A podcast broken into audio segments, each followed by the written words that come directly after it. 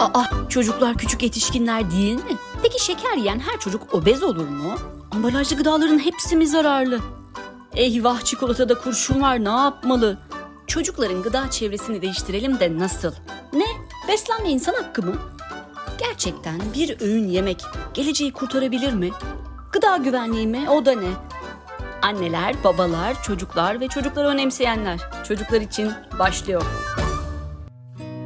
Çocuk Odaklı Beslenme serisi Çocuklar içinin 9. bölümüne hepiniz hoş geldiniz. Ben Filiz Yavuz. Merhaba ben Bülent Şık. Bu hafta tarım ürünlerindeki ilaçları ya da diğer bir adıyla tarımsal zehirleri konuşacağız. Ee, esasen her daim gündemin üst sıralarında olması gereken bir konu bu çok önemli. Zira çocuğun ölümüyle sonuçlanmış tarımsal ilaç maruziyeti vakaları var maalesef ülkemizde. Ee, zaman zaman gündem olsa da Türkiye'nin o baş döndürücü politik hızı nedeniyle maalesef çocuk odaklı bakılması gereken diğer meseleler gibi e, hızla gündemden düşüyor bu tarımsal zehir meselesi de. E, ancak biz depremin e, ardından bu konuyu yeniden ele alma gereği duyduk. E, çünkü deprem bölgesinde gidecek yeri olmadığı için seralarda yaşamak zorunda kalan aileler var ve bu ailelerin çocukları var. E, ve onların tarım zehrine maruz kalma olasılığı söz konusu. Dolayısıyla bu hafta yine çocukları odağımıza alarak ürünlerdeki tarım ilacı kalıntılarının, tarımsal zehir kalıntılarının sağlığı nasıl etkilediğini ele alacağız. Endüstriyel tarıma alternatifler önereceğiz. Organik tarım Türkiye'yi doyurabilir mi diye soracağız. Vaktiyle bu sorunun peşine düşmüş endüstri mühendisi Doktor Yonca Demir'e. Ee, Bülent biz yine işin ABC'siyle başlayalım mı? Tarım ilacı, pestisit ya da tarımsal zehir nedir diye sormak isterim sana. Ee, ya tarım ilacı dediğimiz e, şeyi tariflemek lazım. Tabii tarif, tarım ilacı yaygın bir kullanım ama e, tam e, doğru adlandırmak gerekirse e, tarım zehri ya da tarımsal zehir demek e, daha e, doğru. E, çünkü e, ilaç olarak nitelenen bu e, kimyasal maddeler e, çok büyük bir çoğunluğu e, toksik kimyasal karakterinde yani e, toksik etkili bileşikler.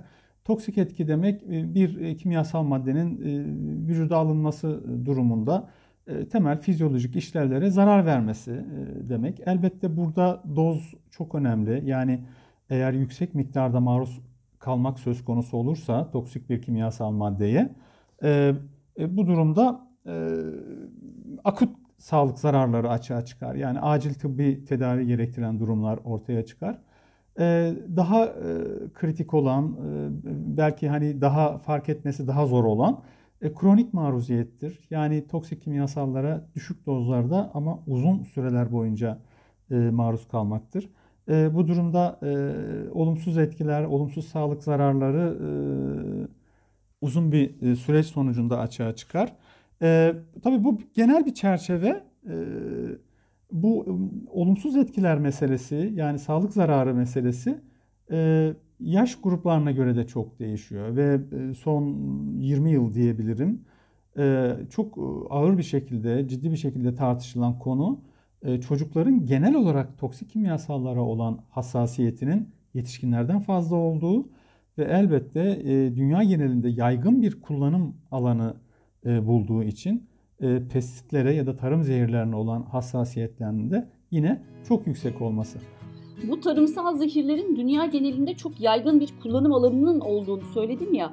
E, tarım yaparken neden ihtiyaç duyuluyor bu maddelere? Yani neden tarımda kullanılıyor bu zehirler? Neden kullanılıyor sorusuna e, yanıt vermek e, çok zor. Nedeni şu, e, bu, bu bir paket. Yani endüstriyel tarım, işte modern tarım dediğimiz e, yaklaşım tarım zehirleri, suni gübreler, tarımda mekanik araç kullanımı gibi e, malzeme ve enerji kullanımının çok yoğun olduğu bir e, yaklaşım. E, ve bu yaklaşım işte hibrit tohumlarla gelir. O paketin içerisinde tarım zehri kullanımı gereği de vardır.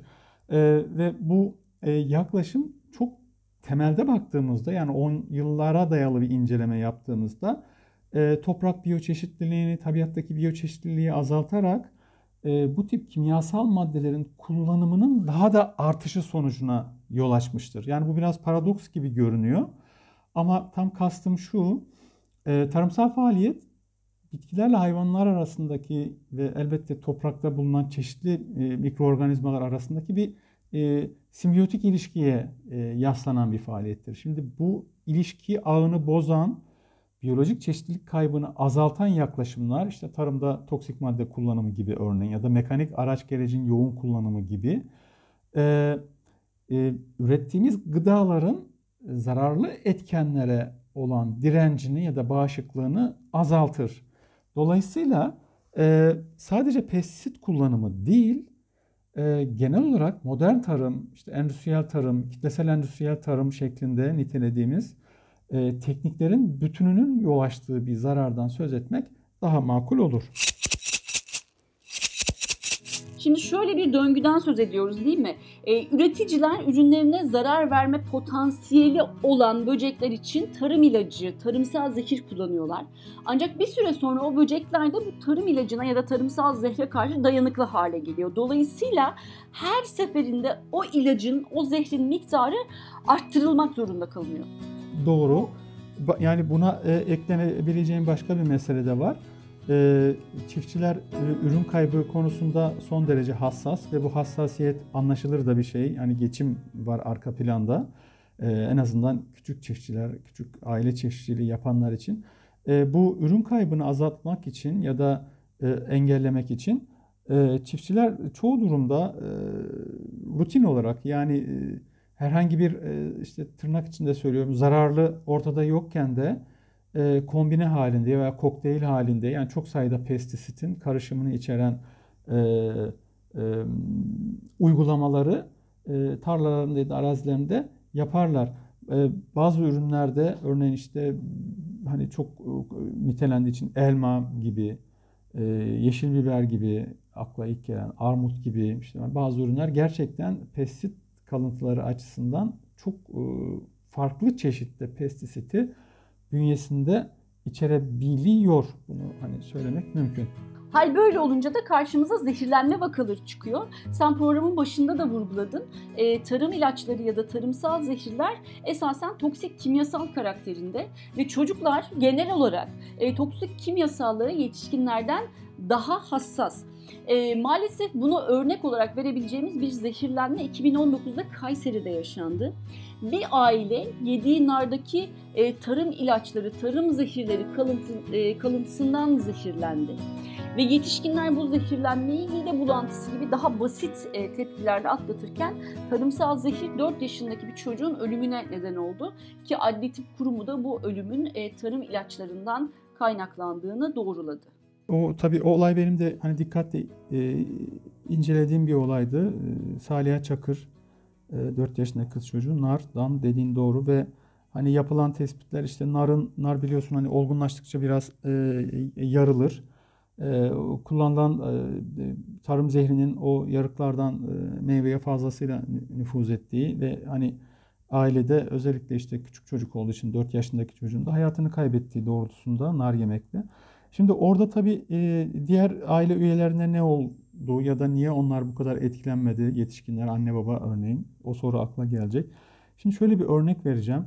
Mesela bizim ülkemizde çok e, kullanılan e, ürünlerde kalıntısı çıkan ve aslına bakılırsa 2016 yılından beri kullanılmasında yasak olan bir toksik madde var. Klorpirifoz. E, klorpirifoz Dünya Sağlık Örgütü'nün e, çocuklar için e, tehlikeli kimyasallar olarak e, nitelediği kategoride yer alıyor. Ee, bir düzine toksik kimyasaldan biri. Dünya Sağlık Örgütü'nün tehlikeliler listesinde olan. Ee, ne yapar klorpirifoz? Bir nörotoksindir. Yani sinir sistemine e, zarar verir. Ve çocuklar yetişkinlere kıyasla klorpirifos'un zararlı etkilerine çok daha hassastır. Bir örnek vereceğim bu hassasiyeti açıklamak için. Ee, örneğin bir yetişkin bünyesine e, yediği narla işte klorpirifos aldığında e, vücuttaki mekanizmalar bunu 5-6 saat içerisinde atmaya başlıyor. İşte karaciğer, dolaşım sistemi zararsız kılmaya çabalıyor o toksik maddeyi. 5 yaş altı çocuklarda bu süre 36 saati bulabiliyor. Yani o zehirli madde kan dolaşımında vücudumuzda çok daha uzun yetişkine kıyasla 5 katı 6 katı daha fazla kalabiliyor çocuklarda. Bu çok önemli bir mesele e, toksik maddelerin e, neden hani çocuklarda daha çok zarara yol açtığını da hani açıklayan örneklerden bir tanesi. Dolayısıyla hani sadece klorpirifos için değil genel olarak tarım zehirlerinin tamamı için yani işte tırnak içinde söylüyorum organik kategoride yer alanlar e, hariç onlar e, doğal preparatlar e, bu zehirli maddelerin tamamı için e, çocukların daha hassas olduğunu, bu hassasiyetin yaş küçüldükçe arttığını yani 5 e, yaşındaki bir çocuğa kıyasla 2 yaşındaki bir çocuk çok daha duyarlı, daha hassas, olumsuz etkilerine daha fazla açık. E, nedeni şu, konudaki nedenlerden biri daha geç atmaları vücutlarından. Yani fizyolojik mekanizmaların henüz yetişkin gibi olgunlaşmamış olması. Diğer neden çocuklarda çok hızlı bir hani hücre doku yenilenmesi, büyüme faaliyeti var ve bu hücre bölünmesinin çok fazla olduğu anlamına gelir. Ve bu bu mekanizma iş başındayken toksik kimyasalların verdiği zarar daha şiddetlidir yetişkinlere kıyasla. Bu e, bir başka e, kritik mesele. Öte taraftan nörotoksin olan yani çocukların gelişimine zarar veren e, sinir sisteminin gelişimine zarar veren kimyasal maddeler bilişsel yeteneklerde kalıcı bir gerilemeye yol açar. Yani bu kategorideki çok sayıda toksik kimyasal madde, örneğin daha önce konuşmuştuk, kurşun da bunlardan bir tanesidir. Çocukların öğrenme, muhakeme etme, akademik beceri, başarı gibi yani daha çok entelektüel faaliyetleriyle nitelediğimiz becerilerine ciddi şekilde zarar verir. Bu nörolojik gelişim bozucu yani sinir sistemi gelişimi bozucuları olarak nitelendiriliyor tıbbi literatürde. E, gıda güvenliği literatüründe de öyle. E, öte taraftan hani bazı toksik kimyasal maddelerde üreme sağlığına çok zarar veriyor. İşte çocuklarda erken ergenlik gibi, e, cinsiyet gelişimindeki işte problemler gibi sorunlarla karşılaşıyoruz. Ee, yine bir başka grup hormonal sistemi etkiliyor. Yani şimdi hormonal sistem vücudun büyümesi, gelişmesi, fizyolojik mekanizmaların düzenli çalışmasında olağanüstü önemi olan bir e, kritik e, metabolik sistemdir. Ve e, bu toksik kimyasal maddeler hormonal sistemin işleyişini bozuyor. Yani e, nedir o? Mesela çocuklarda aşırı kilo alımına e, yol açıyor. Ya da benzeri e, hormonal sistem bozuklukları ile ilgili çeşitli hastalıklar daha erken yaşlarda görülüyor e, çocuklarda.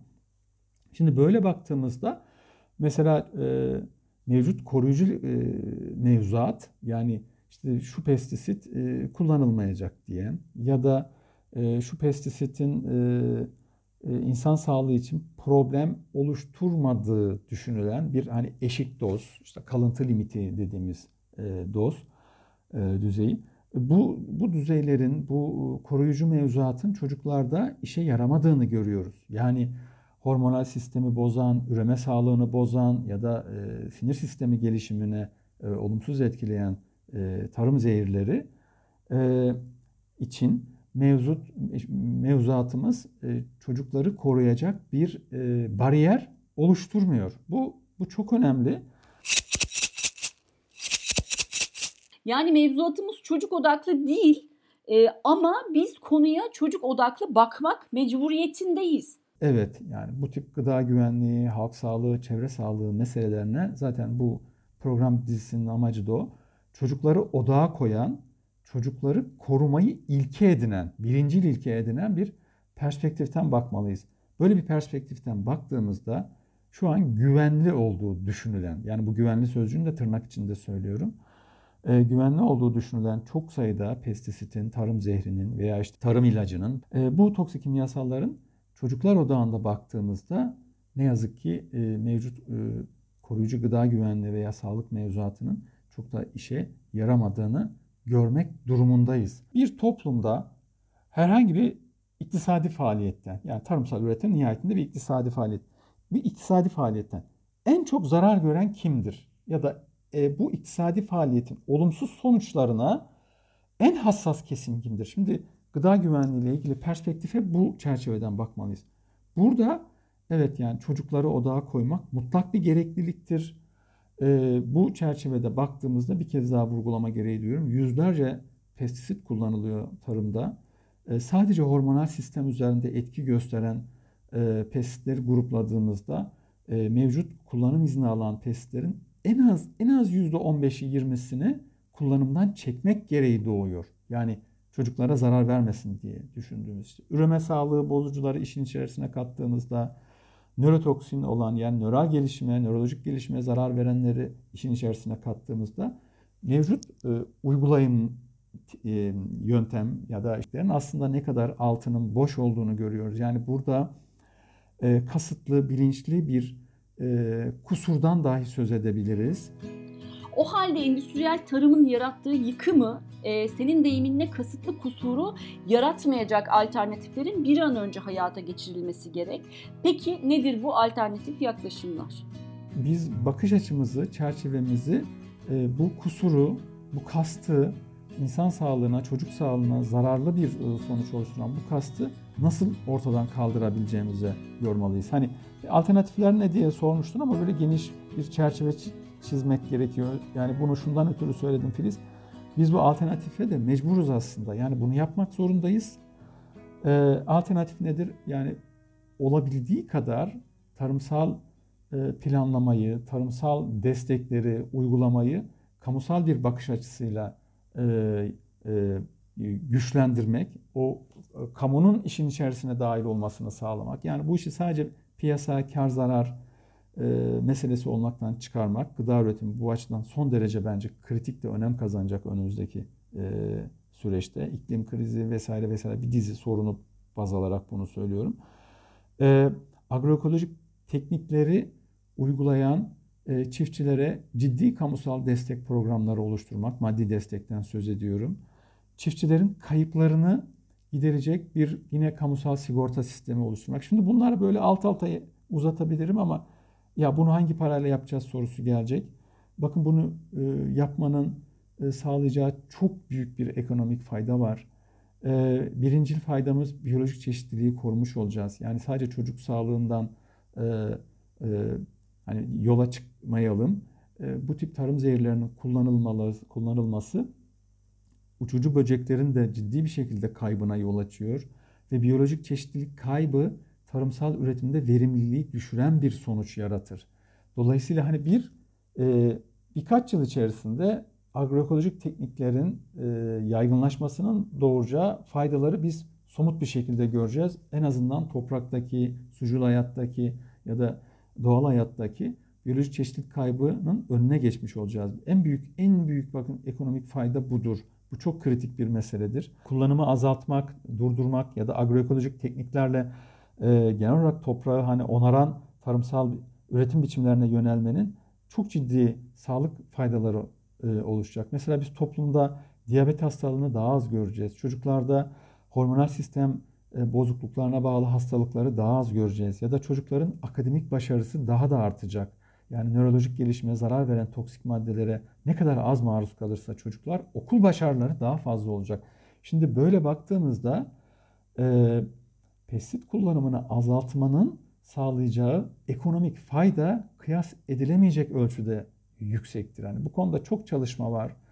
E, kimilerine göre bir birimlik bir e, e, yatırım e, zaman içerisinde işte 17-18 liralık bir geri dönüşe yol açacaktır. Yani e, pestisit kullanımından vazgeçmenin doğuracağı kamusal fayda o vazgeçmenin açığa çıkaracağı ekonomik e, işte tırnak içinde maliyete kıyasla 17-18 katı daha ciddi bir mesela sağlık faydası yaratacak. Biyolojik çeşitlilik yükselmesinden kaynaklanan bir muazzam ekolojik fayda yaratacak. Ama en nihayetinde biz hani çözümsüz değiliz. Hani bunu vurgulamak çok önemli. E, agroekolojik teknikler çok kıymetlidir. Ülkemizde agroekolojik teknikleri uygulayan çiftçilerin genele oranı %3'ün altındadır. Yani böyle bir politikamız, böyle bir tartışmamız yoktur. Ama biz bunu sağlamak zorundayız. Siyasal partilerden e, agroekolojik tekniklerin yaygın bir şekilde e, Türkiye genelinde uygulanmasını sağlayacak programlar oluşturmalarını talep etmek zorundayız. E, aksi takdirde çocukları korumamız gerçekten e, çok zor.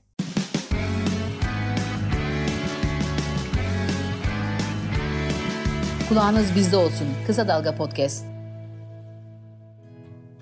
E, biyolojik çeşitliliği korumaktan söz ettin ya tam da bu noktada bu konuyu biraz açalım mı? E, biyolojik çeşitlilik tarımsal üretim için neden bu kadar önemli ve biyolojik çeşitlilikteki kayıp tarımsal üretimde neden verim düşüşüne yol açıyor? Şimdi şöyle e, mesela topraktaki organik madde yükü diye nitelenen bir e, kavram var. Aslında organik madde dediğimiz şey toprak biyoçeşitliliği yani toprağın içerisinde olan işte e, besleyici e, ilişkileri sağlayan işte mikrobiyal hayat, e, mikroorganizmalar, mantarlar, fungiler vesaire hani bu e, canlı türlerinin e, karmaşıklığı, çeşitliliği e, bitkinin yani daha iyi köklenmesini sağlar, e, topraktaki besin maddelerinden daha iyi faydalanmasını sağlar. Dolayısıyla hani verimlilik artışını sağlar. Türkiye'de toprakların e, organik madde yükü e, %2'den az olan hani toprakların oranı bütün ülke genelindeki tarımsal arazilerin yüzde 88'i.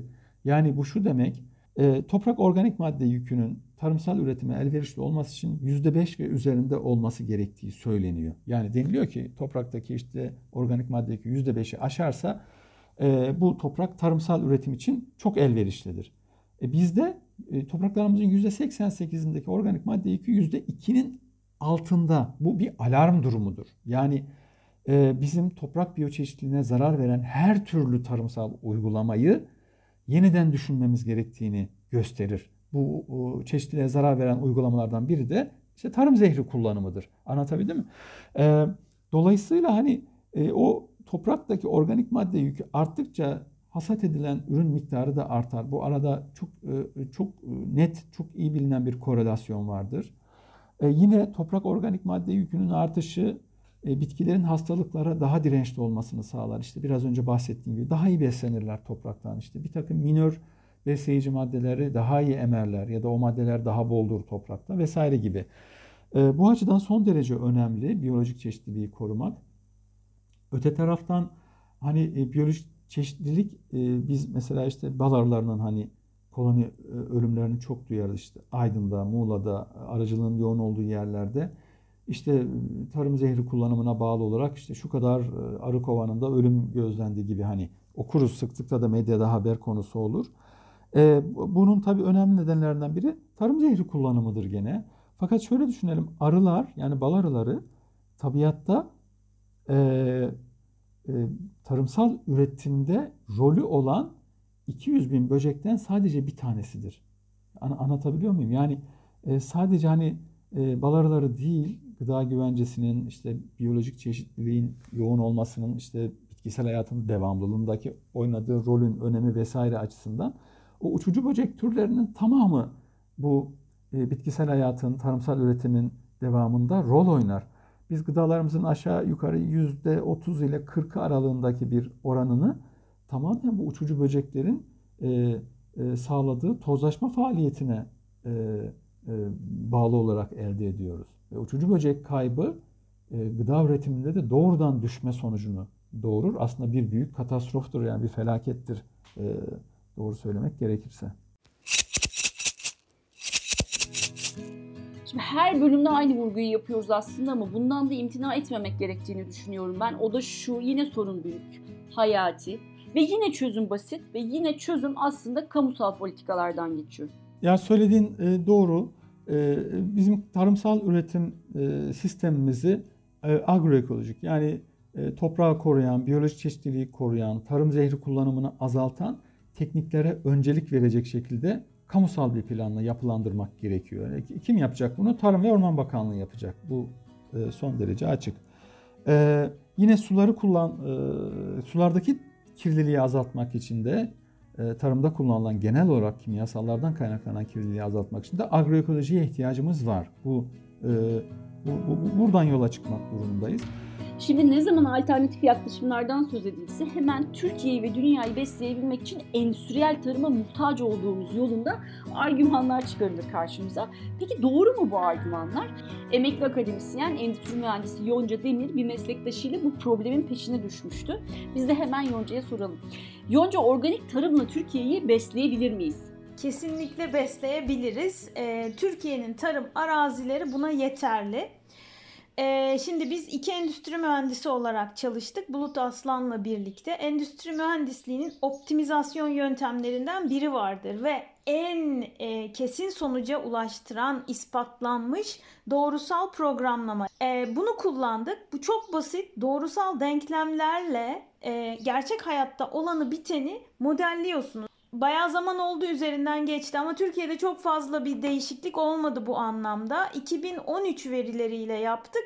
2014'te çalıştırdık. Çünkü 2014'te 2013 verileri tamamlanmış, girilmiş oluyordu. Verimi kullanırken TÜİK'teki verimleri aldık. Her ilde hangi üründen ne kadar üretildiği bütün detayıyla var. Yıllarla var yani. Ee, ve her il için mesela domates verimi, işte patlıcan verimi, buğday verimi bunları çıkarttık. Kayısı verimi hepsini çıkarttık. Ondan sonra da e, yine e, literatürü taradık. Yurt içi, yurt dışı e, bayağı taradık. Evet, e, verim düşmez, önce düşer, sonra yakalar konvansiyoneli diyen çalışmalar olsa dahi biz en karamsar çalışmaları kullandık. Sadece bitkisel beslenirsek e, Türkiye'deki ekilebilir alanların %54'ü bizi beslemeye yetiyor. Eğer buna hayvansal ürünleri eklersek e, bu %63'e çıkıyor.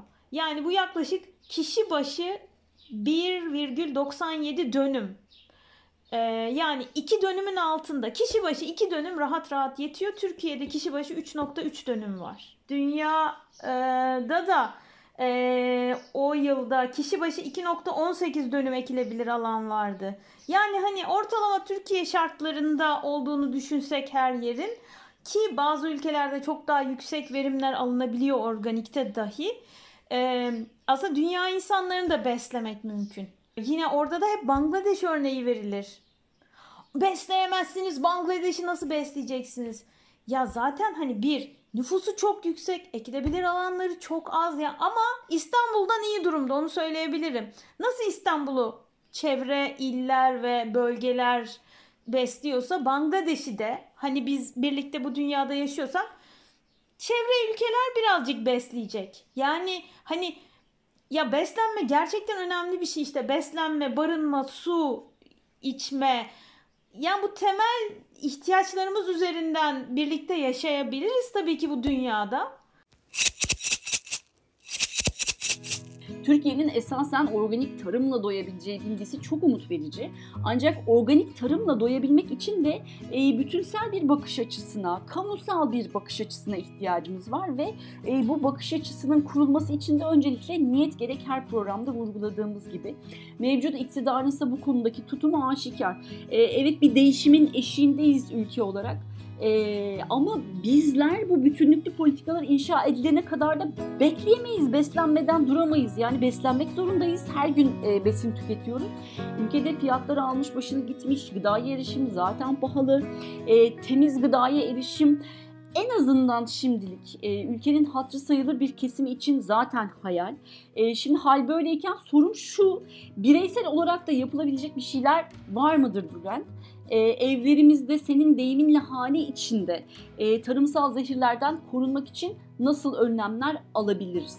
Bireysel olarak yapabileceklerimiz e, sınırlı. Şimdi bunu dediğimde e, gerçekten hani e, anne babalar özellikle çok e, e, ne diyeyim hani üzülüyorlar, tepki gösteriyorlar. Hani genel bir takım koruyucu ilkeler var. Bunları hani e, temel almak önemli. Birincisi e, ve en kritik ilke e, mevsiminde üretilen hani gıdaları tüketmek. E, çünkü mevsim dışı üretilen gıdalarda e, zararlılara veya e, bir takım etkenlere e, karşı pestisit kullanımı e, daha yoğun olabiliyor. Bu önemli. İkincisi elbette e, gıdalardaki bu tip tarım zehirlerinin özellikle çocuk sağlığı için zararlı olan tarım zehirlerinin yasaklanması için e, birer birey, anne baba olarak e, mücadele etmek zorundayız. Bu konudaki sivil toplum örgütlerine, meslek örgütlerine destek olmak durumundayız. Böyle bir talebimiz olmalı. E, bir genel koruyucu ilke olabildiği kadar besin çeşitliliğini artırmaktır. Şimdi burada da elbette bir hani gelire bağlı toplumsal işte içinde olduğunuz sınıf vesaire bir sürü hani başka mesele var. Ama hani o meseleleri paranteze alarak şunu söylemek mümkün. Bir bir aile, bir birey mutfakta ne kadar çok besin çeşitliliği sağlayabiliyorsa toksik kimyasallara maruziyeti de o ölçüde azaltabilir. Bu hani genel bir yaklaşımdır. Bu şu demek, yani belli ürünleri çok tüketmek e, ya da öğünlerde çok yer vermek çok da akıllıca olmayabilir. Yani bu, bunu düşünelim. Mümkünse mevsiminde üretilen ve çeşitlilik e, sağlayacak şekilde bir beslenme rejimi uygulayalım. E, bir kısmı e, yüzeyseldir. Hani yüzeye uygulanır. Ürünün dış yüzeyinde olur. Şimdi bazı ürünleri yıkamak e, mümkün.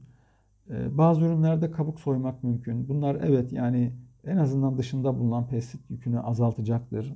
Bu da bir önlem olarak düşünülebilir.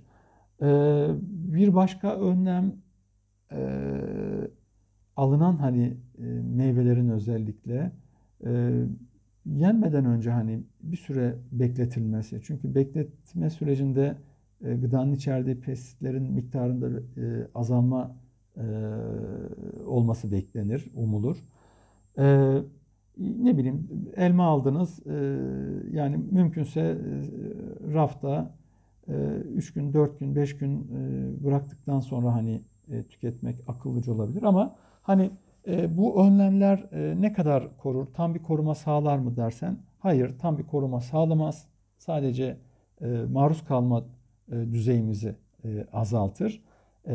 Temel çözüm bir kamusal talep yaratmaktır. Yani çocuk sağlığına zarar veren bu tip kimyasal maddelerin kullanılmasını yasaklayan e, bir e, e, bakış açısını toplumda hani genelleştirmek, yaygınlaştırmaktır. Şimdi bunun en önemli faydası çiftçi çocuklarına olacaktır. Çünkü akademik araştırmalar gösteriyor ki tarım zehirlerinin en fazla zarar verdiği yani ilk elden öncelikli olarak zarar verdiği çocuklar Çiftçi ailesinin çocukları, ülkemizde de e, küçük çiftçi ailelerin çocukları, ülkemizde de olduğu gibi e, genellikle ekim dikim yapılan e, bahçenin, tarlanın yakınında yaşıyorlar, hatta içinde yaşıyorlar. Buradaki her türlü toksik kimyasal madde kullanımı ilk elden onlara değiyor ve ne yazık ki onlardaki işte biraz önce bahsettiğimiz gelişim sisteminde, daha doğrusu gelişim bozucu olarak nitelediğimiz işte nörolojik gelişim, üreme sağlığı gelişimine işte etkileyen ya da hormonal sistemi bozan e, toksik maddeler ne yazık ki onları e, daha şiddetli bir şekilde etkiliyor. Çiftçilerin çocuklarının ilk elden bu tarımsal zehirlere maruz kaldığını söyledin. Ee, az önce görüşlerine başvurduğumuz sevgili Yonca Demir de şimdilerde Çanakkale'nin bir köyünde emeklilik hayatı sürüyor.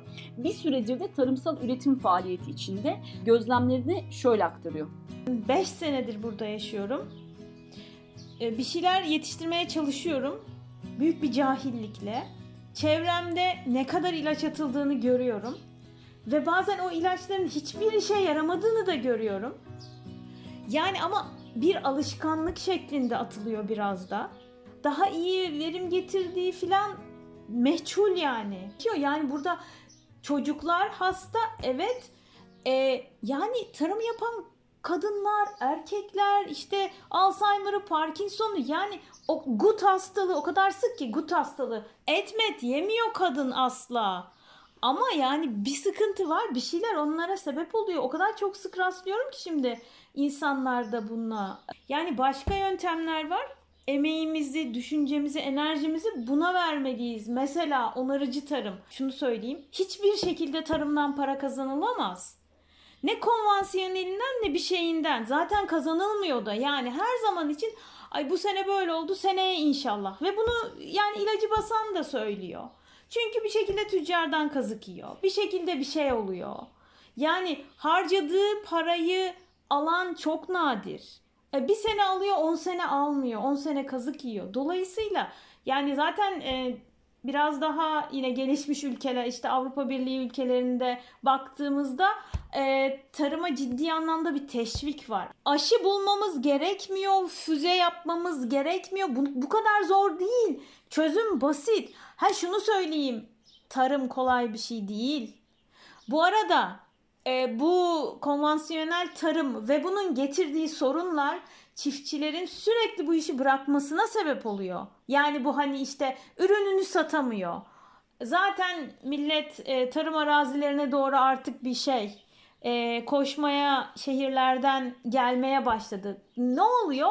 Siteler inşa ediliyor. Yani şeyini satıyor. Oradan satıyor, veriyor. Eninde sonunda oraya bir ev yapılıyor. Eninde sonunda birkaç ev yapılıyor. Böyle devam ediyor aslında. E, bu ne demek?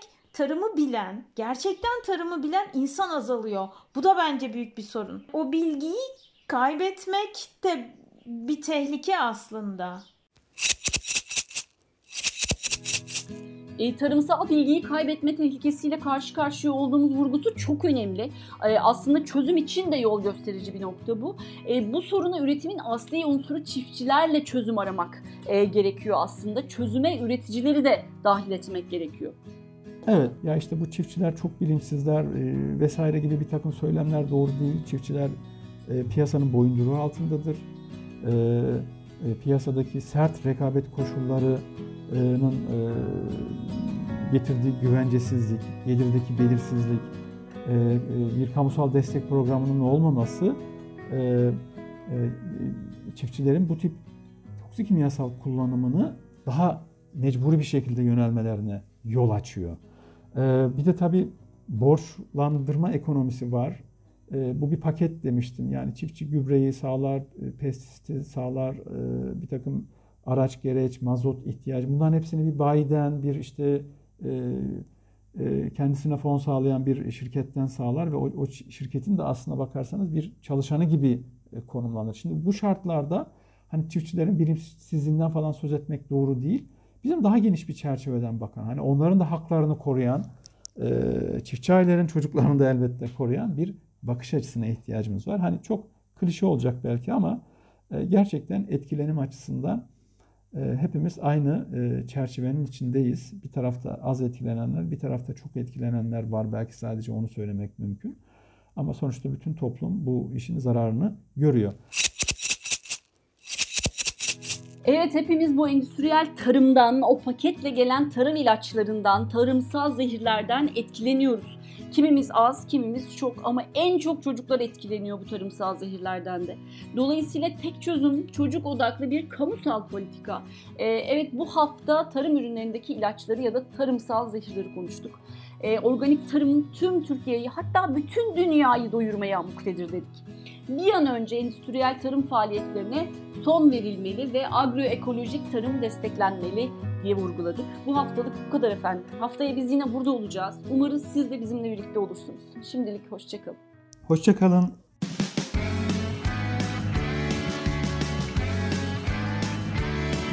Kulağınız bizde olsun. Kısa Dalga Podcast.